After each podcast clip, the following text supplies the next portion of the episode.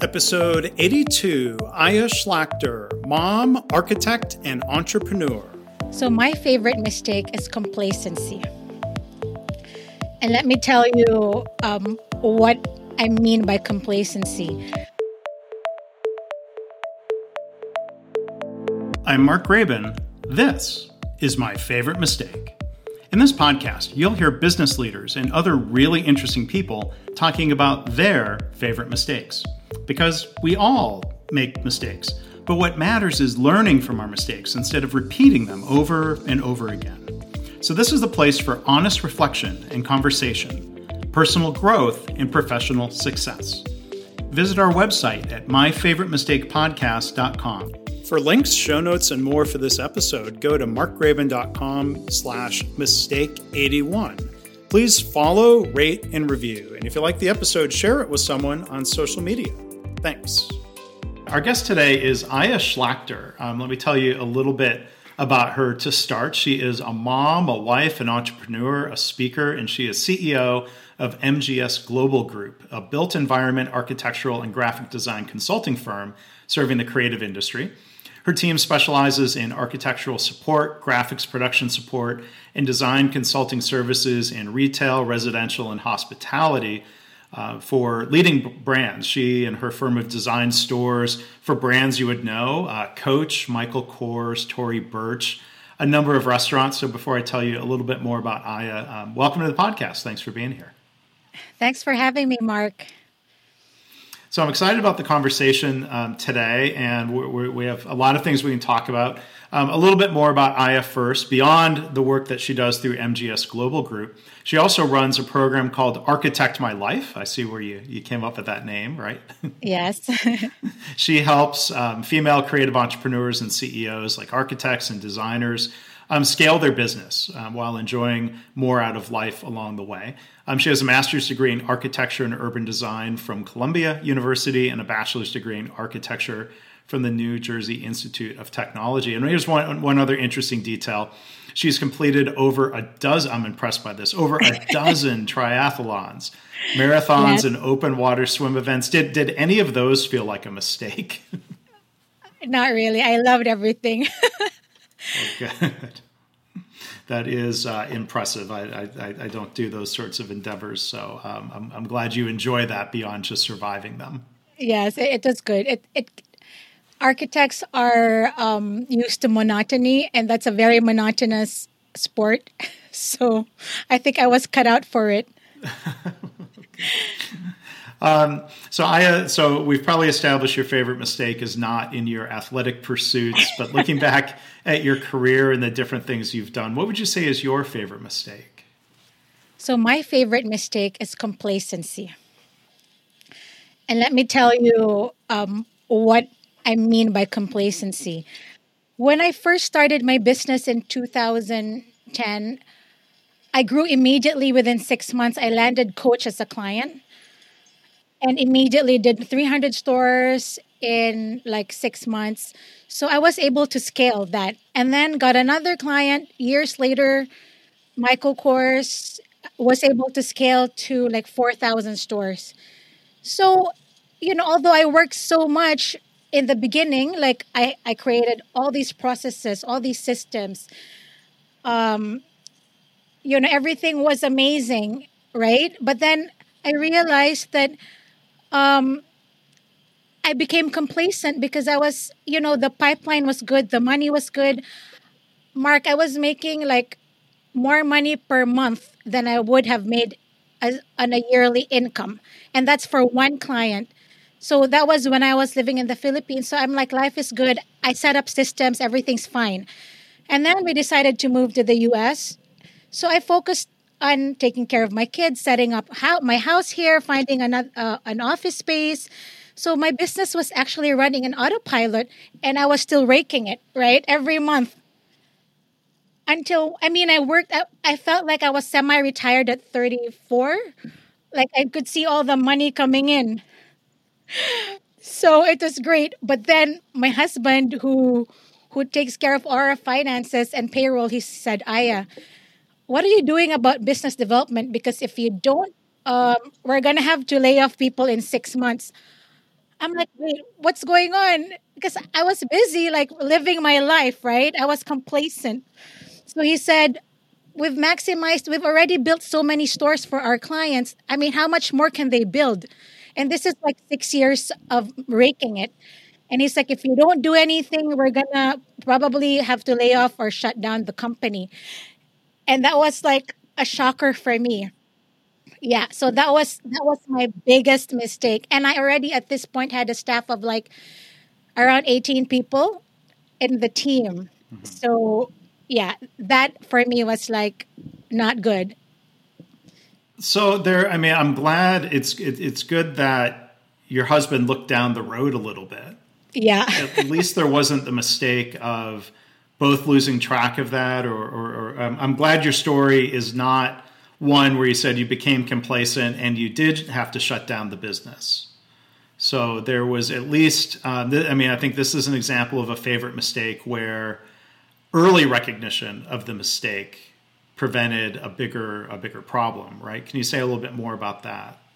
Yeah, so so my husband, I mean, we, we were operating a mom and pop firm. Like I thought it was a small firm with 15 people, but our clients were quite major. Include we've already pivoted to hospitality, but then I'm glad he was there to, you know, um, kind of find my blind spot. So what I needed to do was to stop the bleeding. Um, I needed to lay off a few people, which was not good. And for the people who remained, I had to cut down their hours. So, but that was only a short term solution, right? For the problem. Again, I was an accidental entrepreneur. I always say it.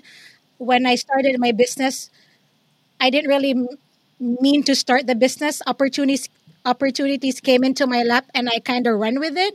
So I never learned how to do business development. That was not part of my DNA, right? Creatives were taught how to master their craft, but not taught how to run or grow a business. Mm-hmm. Yeah. Well, and I think that's often true for people who do work like me, people who are solopreneur consultants. There's experience and skill that is marketable, and there's a similar trap where you know friends who are solo consultants are always lamenting, for example, I'm curious if you ran across this, the balance and the struggle of you're super busy doing work, but yet you need to be selling work at the same time. You yeah. you had a, a firm and a, a team right. was, was part of the autopilot you described, kind of relying on that team on the execution of the work right. you'd already sold, right? Yes, exactly. Yeah, so that was the short term solution.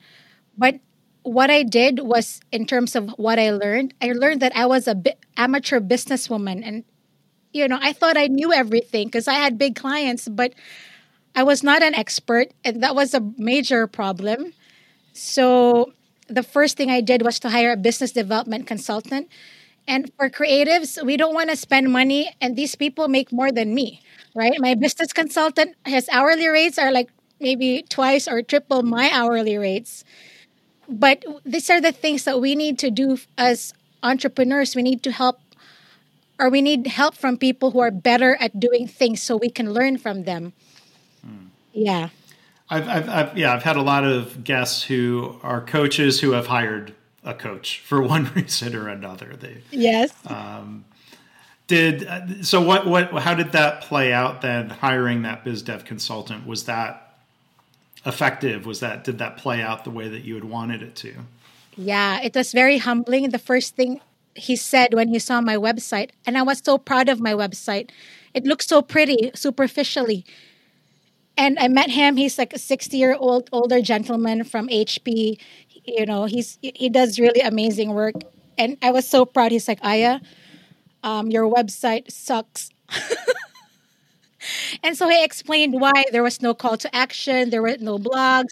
Then it opened my eyes. Luckily, I was open to knowing that I don't know everything. And I was desperate because, you know, I have a, bills to pay, I have payroll, I have a mortgage, I have cars, I have kids. So, you know, I borrowed money and then paid my business development consultant. And he said, don't expect um, results in a month. This is a long term strategy. So we needed to stretch so it was the best thing. I learned so much from working with a business consultant or business um, development consultant. Yeah. yeah. And did so it sounds like so what I hear you saying is that there there had been mistakes in setting up the website, and there are important lessons there because that's got me thinking of different websites for businesses I'm involved in. It's it's got to be more than uh, attractive. It's got to yes. serve the, the the the user of the website exactly. in a, in a way that serves you as the business owner. Yeah, and he just pointed it out flat out, and I was so proud. But then I humbled myself and listened, and we did a revamp of the website. He's like, Your website is pretty, but you don't have testimonials of your major clients. You need to put the logos at the top, right? What do pretty pictures do? People don't have um, their, they only have an attention span of five seconds in the beginning, right? So I learned all these strategies. So that was pretty impressive. And you know he taught me content creation. I need to blog. I need to up my influence in linkedin create all these content. I'm like oh wow. Can i just ask my clients to refer me to other clients? Which also i did. But that the first thing was to revamp my online presence and really re, you know look at my website so they're call to actions. So that was the first step that we did among many others. Right you, you mentioned short-term solutions. Were there other longer-term solutions? You, know, you talked about sort of the, the, the blindness to cash flow, looking down the road. Did you put systems in place to try to help prevent making that mistake again? Yes. What the first thing I did, Mark, was to reassess, and this is my long-term plan now. This is um, like five years later. I'm doing well. Like I mentioned in our last conversation, I never had to lay off a single person in my team during COVID, even though our pipeline was down. So that my first mistake, complacency, was in 2012 or 14, I think, and now I've made it work. So these are my long-term solutions, and I really hope that all entrepreneurs and business people can learn from what I have to say, and you don't have to do what I what I did. The first is to assess, assess your value systems, right? Where do you want to be? What do you value the most? As an architect, do you want to have a you know a firm that a, legacy firm that you can sell, or will it die when you die? Right? Are you trying to build an asset, or just work on the business and then end it when you retire? So, what are your value systems and what's the end goal? That's the first thing because we, we can't be just grinding and working and then what? How are we going to retire? And this is the problem with creatives. There's no end game, right? And then um, the second, for me at least, is my succession plan. I want to sell the business. So, what do I need to do to be able to sell the business? So, build a good client base, diversify your um, service offerings, and income generating streams, things so it becomes enticing to an investor. By the way, I didn't know any of this back in 2014. So, and then I be, finance became a priority. People don't want to talk about money for some reason. I don't know, Mark. Is that um, is that a thing for I, yeah, I think a lot of times people want to focus on the work and the business around doing the work is difficult, right? So I've had a guest who was a chiropractor who said, like you did, Aya, um, in chiropractic school, they weren't taught anything about running a practice, and his first one did fail. Yes. Before he then learned from that and, and, and did better. I've heard the same thing from um, other other types of doctors, from from veterinarians, lawyers, other professionals, where there's yes. I think there's the, often the blind spot to running the business around the work. And I think there's this assumption of like, oh, well, those are just trivial details. You'll figure it out. But that that's a risky strategy. Yeah, I mean, we went. I went through like seven years of architecture school and master's degree, right? Like, I want to make sure that I spend maybe a month per year planning my financial future, right? So this is one thing people are, don't want to do that. So what I did was I hired a virtual CFO, and I hated showing my books to someone like uh, how much money did I didn't even know how much my marketing costs were. Like my, I learned how to read a P&L statement, my balance sheet. This is not what architects were taught. so that was I finance became a priority and then I made I set financial goals per quarter right? But then when you set goals, I want to make like 50% sales. You can't just say that. You need to create like a, a roadmap for that. So I did that, but then have an accountability partner because I can just write that in my notebook. But if I don't have a partner to say, hey, what's going on? How much money did you make? How are you working towards your financial goal? So that's important too. Yeah. Yeah. So I mean, it's it's great that you've you've got these lessons learned, and and I really do appreciate you sharing those with the audience because I'm, I'm sure people are listening, even if they're not an architect. There is a lot of applicability. There's this need again for the balance of um, I've I've heard somebody I don't know who to credit for this working in the business versus working on the business. Um, it's usually it's, more it's, fun. Work. Revisited by I have the book at the back.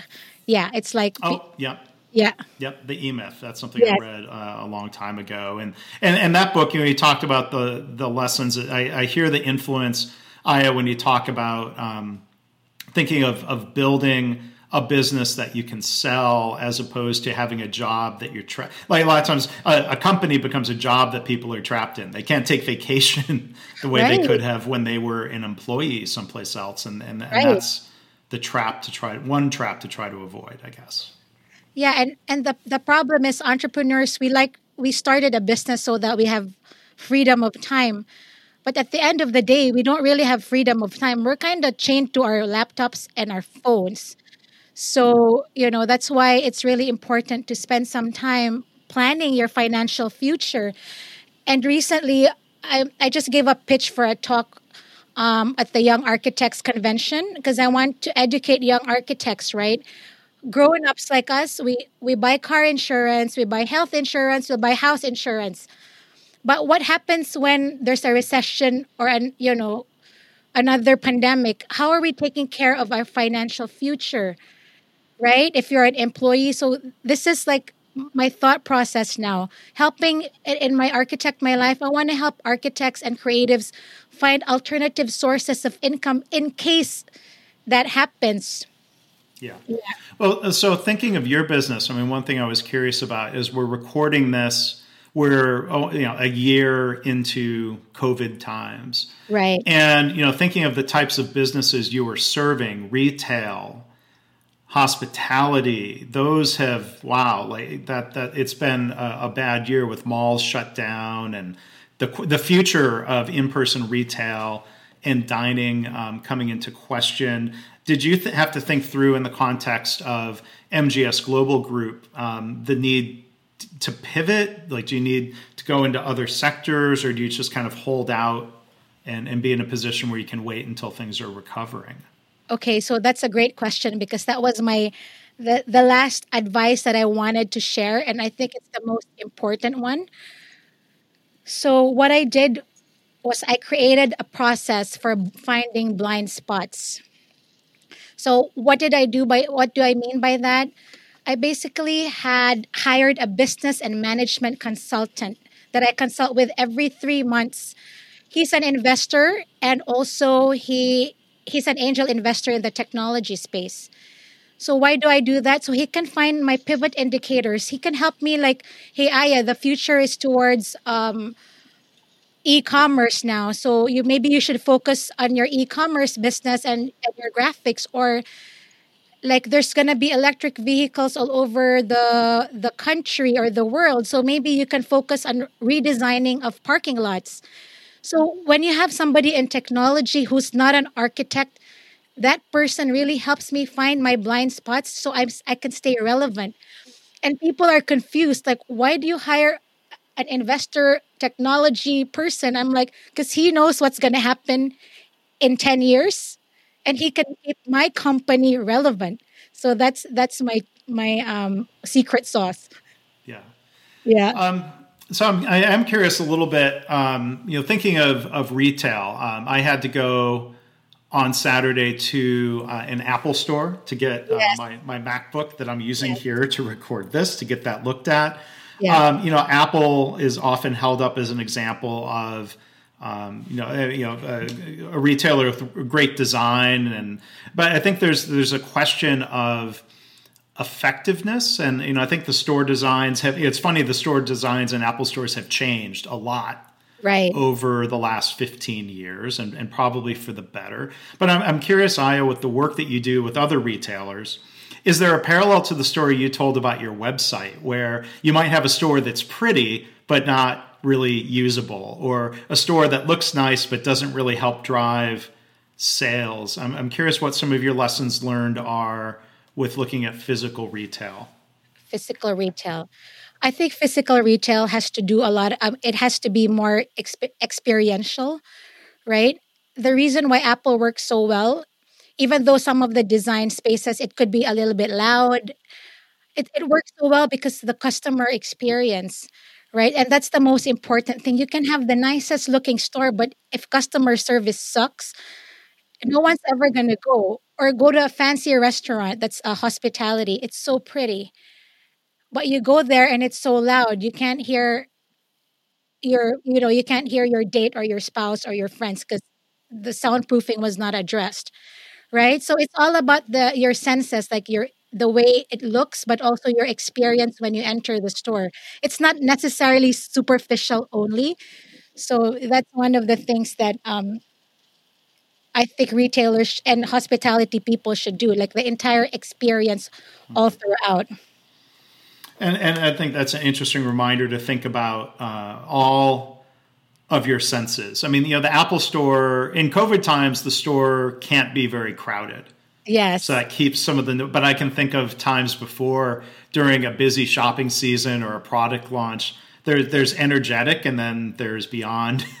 Yes, yes, energetic. Yes. There's maybe an optimal noise level, but um, when you talk about using your senses, it seems like there's been a trend where um, hotels and retailers have kind of a signature scent as a way of connecting with people, which that's one of our other senses there. That's absolutely right. Um, every year we go to this hotel in Arizona because we visit our father-in-law, and it smells so good. It feels like home. We've been going for five years and when I walk into this the lobby, it smells so good. So I asked the the lo- you know the lady, I'm like, where can I buy this? It's actually custom made just for that hotel. And each brand, like the Marriott Arizona, has a different smell from the Marriott um, California. So they customize it. And that really works. But these are the subtle details that designers should really think about. It feels like home. Kind of like real estate people when they're trying to sell a house, they bake cookies. Yeah. right. right. That's a good point. Yeah, these proprietary scents, so they wouldn't sell it to you. They're like, no, we're not equipped to they do did, that. Or it was in the spa. They sold it, but I can't find it in Amazon. Yeah, they don't make it yeah. easy. I bet. Yeah, but I mean, how did you know about this, Mark? Um, I think just from reading in the business press, but I, I have another um, experience when uh, I lived in San Antonio. The condo building that we're in actually had a signature scent that right. they would spray around the lobby or after cleaning. And uh, they they weren't selling it, but after we moved, I managed to get gifted a bottle of it, and we still have some. We don't use it very often, but even in our new home now, to spray that scent, it's it's funny how there's that connection to place. Like it brings back fond memories of it of people really, in that place when we smell it now. It really does. So every year we go to um, Arizona, right? But this year we didn't. So my husband, it was my birthday in November. He said, "What do you want for your birthday?" I'm like, "Can you just get me those scented sticks? Because since we can't go to Arizona, can you just buy it for me?" So yeah, I have the scented candles. I feel like I'm in the desert, but I'm in Ohio. yeah. Yeah. Yeah, no, we're not traveling right now, but in, in my mind, another uh, connection with scent to me is the Bellagio Hotel in Las Vegas. For one, there are a ton of fresh flowers, but I think they also have a scent yes. that they pump in. Yes. So I can almost kind of close my eyes and I was about to say picture that, but that's not the right word to use for my nose. that is so like, interesting that you're so sensitive. Other people will look at me like, "What? What is she talking about?" yeah. Well, no. maybe it's it's subtle and it, it yeah. it's effective in a way that doesn't hit people over the head. So maybe that's yes. another good example of effective design. Yes. So I want to talk a little bit about you know some of the work that you do with other uh, professionals, architects, and otherwise. Um, you know, okay. I has a program called Architect My Life. And uh, one thing I wanted to explore a little bit is how you focus on women and um, are, you know particular challenges, let's say from you and, in your career being a, a woman and, and, what's often a male. Is it fair to say architecture is a yes. male-driven industry? Yes. So I created this group because over COVID, I was looking at some Facebook groups in the women in architecture and mothers in architecture, and everyone was struggling, right? I mean, including myself. But most of them were struggling on how to get business. I mean, living and working at home. They they hate their jobs. They hate their kids. They hate their spouses. I mean, that was early COVID, and a lot of them were like, "How do I find new work?" So I decided to create a business, or not a business, but a coaching program, or maybe online digital courses to help women, number one, level up the playing field, right? How do you get bigger clients? They can do what my business development told me to do upgrade your website. If you want to play with the big guns, your website has to look really good, right? So, issues like how to level up the playing field, how to get the bigger and bigger and larger clients and contracts. So those are the things. And number three, mother's guilt. That's major, Mark. A lot of people have mother's guilt because I was working so much back then. I also felt really guilty, but my husband was very supportive.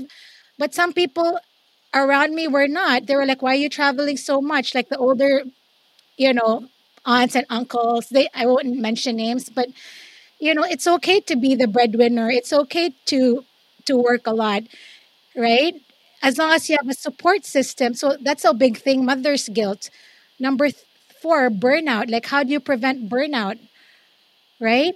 so a lot of mother issues and also like how a lot of women try to dim their light or underplay their what? success you know so, like say i'm sorry sorry, uh, sorry to, I, I, it's a mistake on my part as an interviewer i was going to ask you to say more about that and in the yeah, process yeah, yeah. i cut you off sorry. no no not a problem yeah what does that mean to dim their light?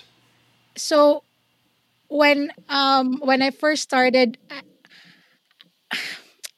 see as a woman and, and i'm asian i when i meet like some of my friends in, in in cleveland right? They're filipinos a lot of them are nurses. Sometimes i don't want to tell them what i do because i don't want them to feel intimidated by what i do. Like i travel so much because i when i moved here i was new in, in this town and my friends didn't know the capacity that i was working at and i have a funny story when i told my friends that i got the mcdonald's account they thought I worked in McDonald's, like literally serving burgers. but but so I'm trying to dim my light and underplay my success, especially when I'm hanging out with different people, right? So yeah. it's I don't know if it's a female or woman thing. It's probably would you consider? I mean, have you ever had that experience when you were with peers that were not as successful and you had to like tone down your success?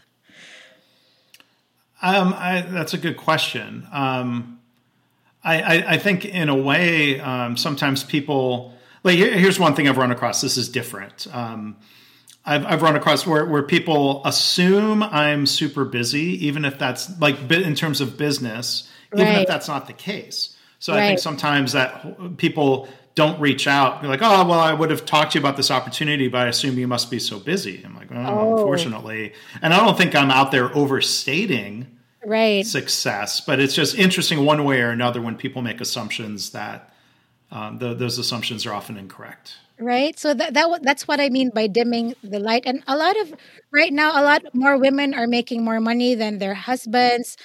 And that's okay. A lot of husbands would rather stay home.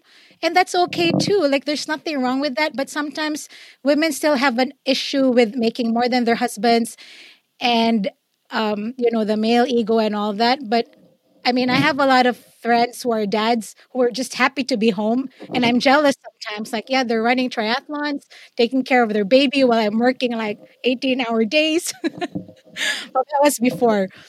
But yeah yeah i mean it just goes to show there's no single model that works for uh, a couple or a family. And, yes. And, but the societal pressures and norms um, do sometimes bump up against what yes. people are doing. And I guess that's for everyone to decide to say, hey, do, do I care what society yeah. thinks about you know it's my, it's my life and uh, we've got something yeah. that works so um, but i'm yeah. also asian and a filipino and in our culture it's not good to women are supposed well the traditional women are supposed to serve and like you know be it's kind of weird and we're supposed to be really very modest we can't really talk or brag about ourselves it's not i think it's an asian thing too like the Japanese are always like bowing, you know, it's it's cultural or the Thai culture. We we don't want to brag about our our accomplishments. Mm-hmm. So yeah. yeah. So there's a lot that you've had to navigate, and I'm sure a lot of this has this this you know this might be the first generation um, where where you and other Filipino women are uh, breaking into new areas. Is that? Um, I a lot of my friends or colleagues from college or grad school, we have the same, you know, like level of success, a lot of them. But when you go outside of your, you know, your college group or your peers and you start socializing with like some mothers in the group, then that's when I start to shut down and I'm just like, yeah, right? Yeah, it's funny. One time, Marcus, I work now, my office is in the Philippines. So my kids don't see me go to work right? When we first moved here, they had to ta- talk about what their parents did. And my kids were young when we first moved here. And my daughter was like, My mom cooks all day long. Because I work at night and then I work during the day. And, eh, you know, I never working when they were around. But that was also the time when I was complacent, when things were great. So, yeah. So that was, yeah. I think it's like this whole six years is like a crash course in business. Yeah. Well, and like you were saying, you know, uh, that you're, you're you're making up for what you didn't get in your formal studies, and yes. uh, I'm glad that you have learned from mistakes. You know, I'm thankful yes. that you would would share them here and that you, have you've, you've adapted and, and, and figured things out. Uh, better better late than never. You know. Yes, um, and this is what exactly why why I want I launched Architect My Life. I have a Facebook group for creatives. It's called Architect My Life. I do a lot of live videos, and I just talk about all some mistakes and some some business development strategies, how to get clients. I want to help you know women um, accelerate themselves and their businesses. Well, that's yeah. great. So um, as we wrap up here, again, our guest has been Aya Shlachter um, the the program and so she mentioned the Facebook group Architect My Life. Um, you can also go on the web architectmylife.com. And then final thing to ask you about, you are launching a podcast of the same name, Architect My Life. Is that right? Can you tell us yes, a little bit about the podcast? So the podcast is really a platform for women architects and creatives to highlight their stories of success. So they can share their journey to other women who want to start a firm and mostly it's it's more of, a, of an entrepreneurial kind of podcast in the creative space because this is what there's a gap between creative and business. So i hope to you know fill the gap in terms of helping people um, start their business through stories of success. Yeah. Well that's great. So i thank you for sharing your stories and, and your lessons and your perspective um, kind of an accelerated, abbreviated business education, I think, for a lot of our listeners today. So, again, our guest has been Aya Shlachter. Um, thank you so much uh, for joining us today. Really appreciate it. Thank you, Mark. Have a great day. Thanks again to Aya Shlachter for being our guest today.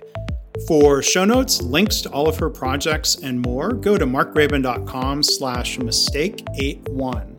Thanks for listening. If it's your first time, please follow.